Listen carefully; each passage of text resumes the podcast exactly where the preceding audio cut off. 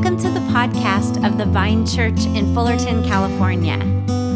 For more information, visit thevineoc.com.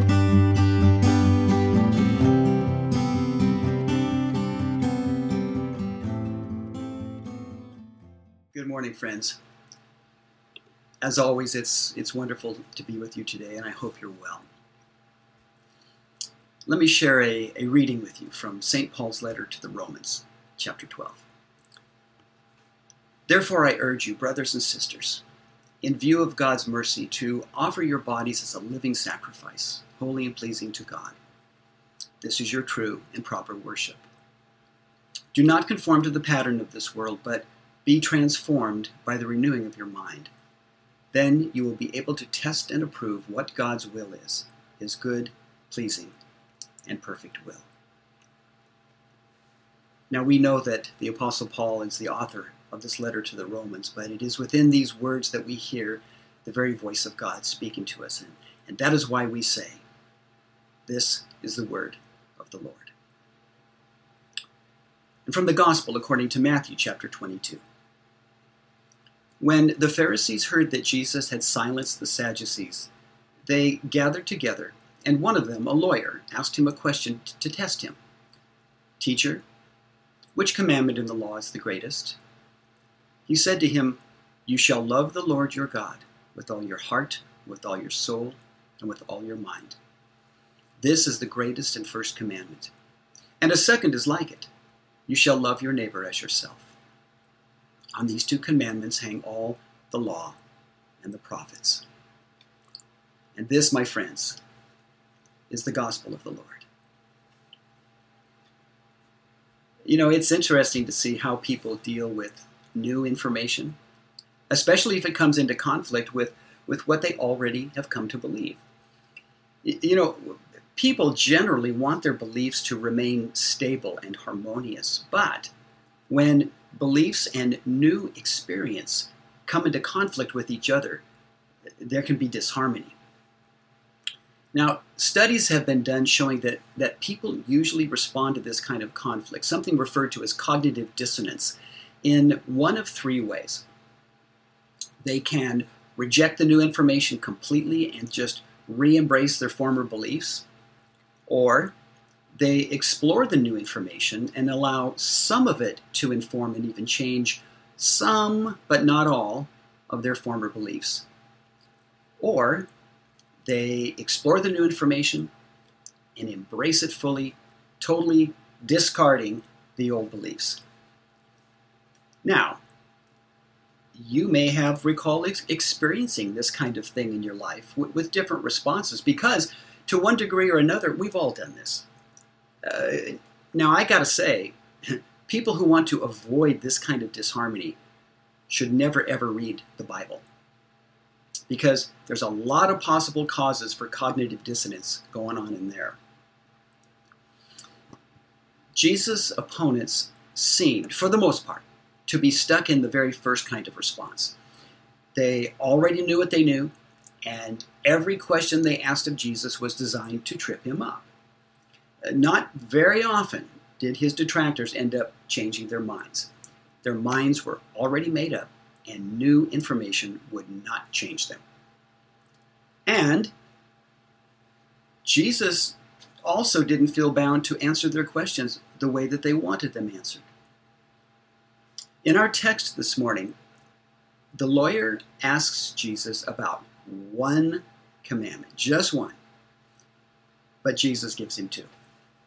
And it's an absolutely fascinating answer because it takes something we call the Shema, the, the call to Israel in Deuteronomy chapter 6, to love the Lord their God, and then takes it and links it with the prohibition against vengeance against a neighbor that's found in Leviticus chapter 19, a, a, a command that replaces vengeance and grudge holding with love. And, and by, by bringing those two commandments together, Jesus shows that love for the neighbor doesn't come out of grudging, teeth gritting self discipline. Rather, it flows out of love for God that involves the entirety of a person. You know, in recent years, there have been calls in our society for increased levels of tolerance. And I would say, rightfully so. As, as divided and angry as our culture has become, tolerance is a good alternative to hatred and discord and violence. However, for we who follow Jesus, tolerance is really an insufficient response to others. Yes, tolerance allows a person to give others space for their views and their opinions and even their lifestyles, but, but tolerance also does not require a person to care about others. Tolerance actually allows for complete indifference. So, see, I can tolerate a person, but it doesn't mean that I have to like them. It doesn't mean I have to care about the person. So, yes, tolerance is a firewall against hatred. True but it can also be a firewall against love. You know, I'm all for increased tolerance in our society, but for we who claim that Jesus is Lord, love is to be our response to others. And it is a love that flows from our entire selves being given to God. Now, Jesus describes that entirety of the self as, as heart, soul, and mind. And if you look over at Luke's gospel, where he cites the same episode, he throws in strength as well, which is appropriate. Now, if you think about it, the heart is, the, is the center of a person's physical self. Now, even the ancients understood that without a heart, the body would just up and die. Uh, now, the soul the soul is the kind of essence of the personal self. It's the vital life force of a person. It is animated and sustained by the very breath of God. The soul is the, is the seat of one's affections and feelings, even. Uh, and it's the part of us that isn't dissolved at death, it remains. And then there's the mind, the activity of that organ that we call the brain, the thinking part of us that, that never ever seems to rest, especially at 3 o'clock in the morning when we can't stop thinking about all the things that we have to do or all of the things that we can't control. Not that I've ever done that. Well, the Christian philosopher James K. A. Smith reminds his readers that, that we humans are not just brains on a stick, he says. He says, we're not formed and shaped simply by what we think. We are formed and shaped by, by the habits and the practices, the, the liturgies, if you will, that orient us around all of the things that we love. Or, to put it another way, as Smith does, we are what we worship. A number of years ago, I used to take my graduate students to a local mall for a field trip. No matter where I taught, there was always a mall nearby somewhere. And their assignment was simply to walk around, to observe, and to try to answer these questions. What are the promises that are being made here? And what is the audience for these promises? And most importantly, how does the reality of the kingdom of God come to bear on these promises?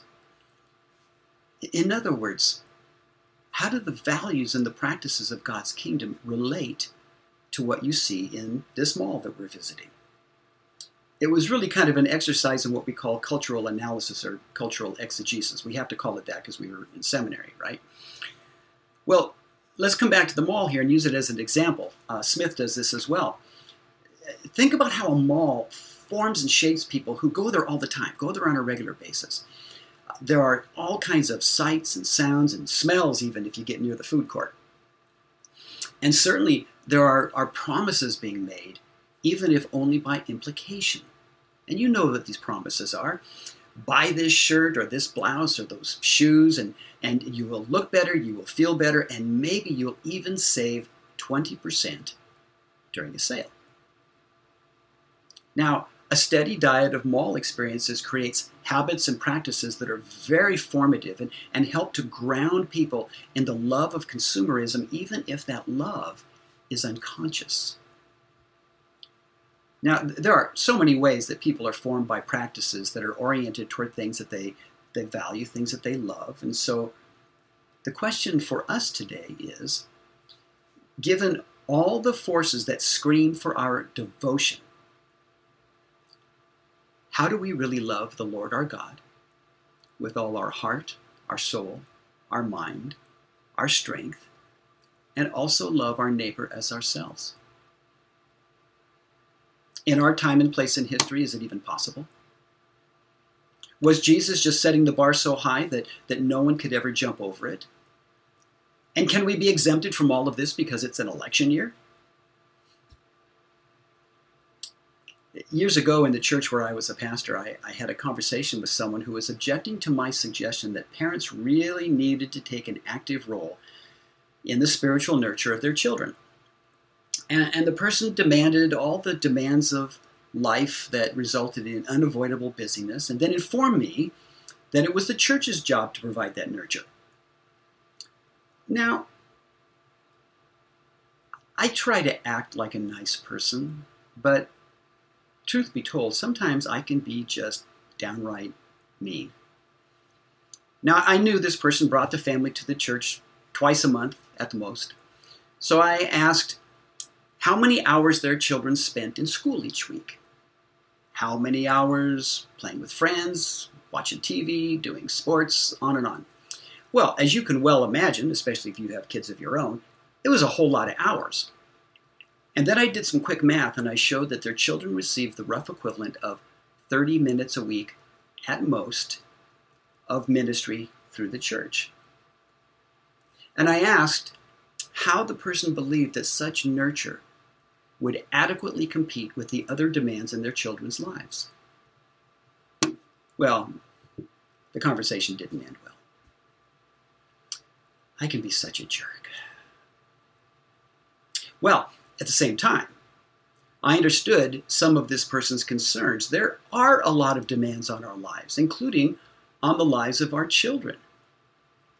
But we still have to ask what are the forces, what are the patterns that have the greatest power to form and shape us in how we think, how we live, and how we worship? Well, in Romans chapter 12, the Apostle Paul has given us some direction on this topic, and that is to offer our bodies as a living sacrifice, holy and pleasing to God. That's what he says. And he claims that the offering to God of our full selves is true and proper worship. Now, some Bible translations say reasonable worship or even spiritual worship. All of those are acceptable translations of the Greek text. Now, for the first 11 chapters of his letter to the Romans, Paul has been arguing for ways that Jewish and Gentile Christians can learn to consider themselves to be one people, one family of faith, and that it just isn't going to happen if they keep on dividing themselves into different camps and relying on their former ways of thinking about how God accepts and loves people. And now he calls his readers to be transformed by the renewing of their minds. But wait just a minute. So is, is Paul promoting the whole brains on a stick idea? Not at all.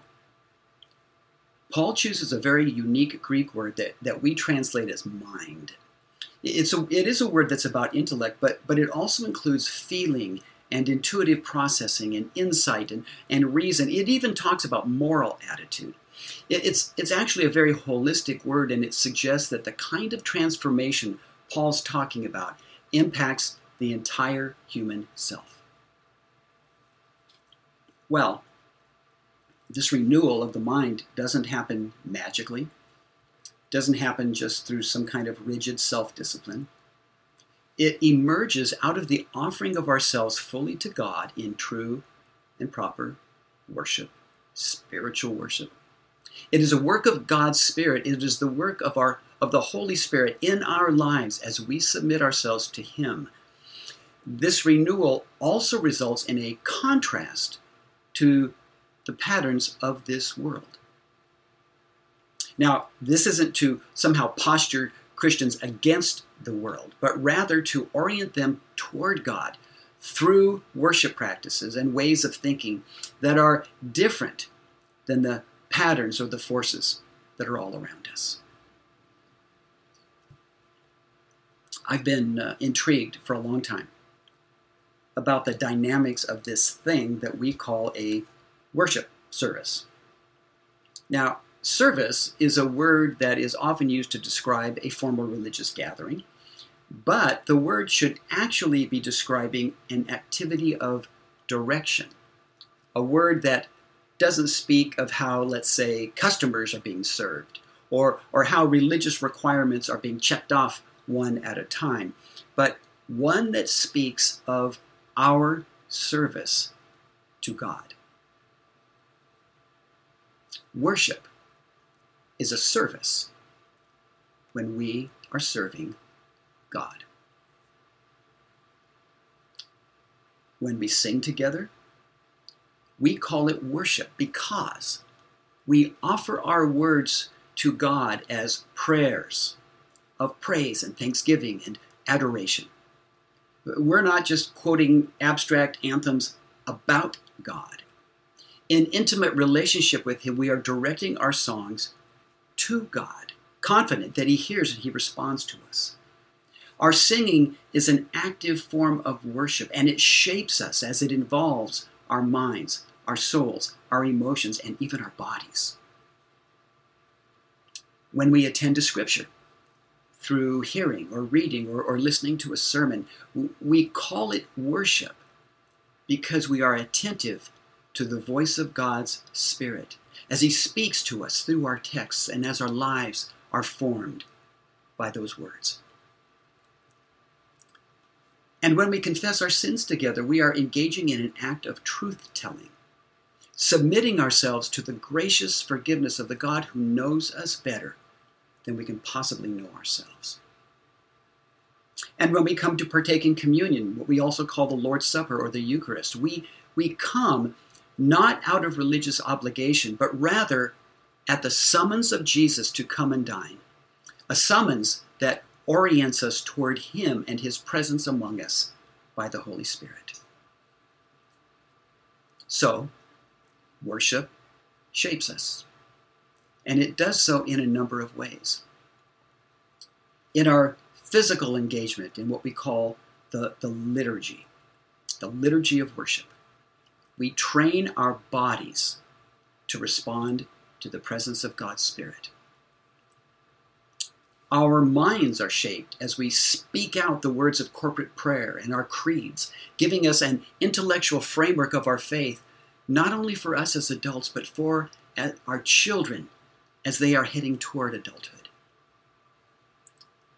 And our very souls are shaped for union with the God who is present to us now and for all eternity. So, this is all why what we do when we gather for worship even as we're doing now virtually, why it is so important. And, and these practices are not limited to our once a week gathering. As we learn ways to be attentive to God through prayer and scripture and reflection and care for others throughout our week, we are allowing God to have primacy in the shaping of our lives.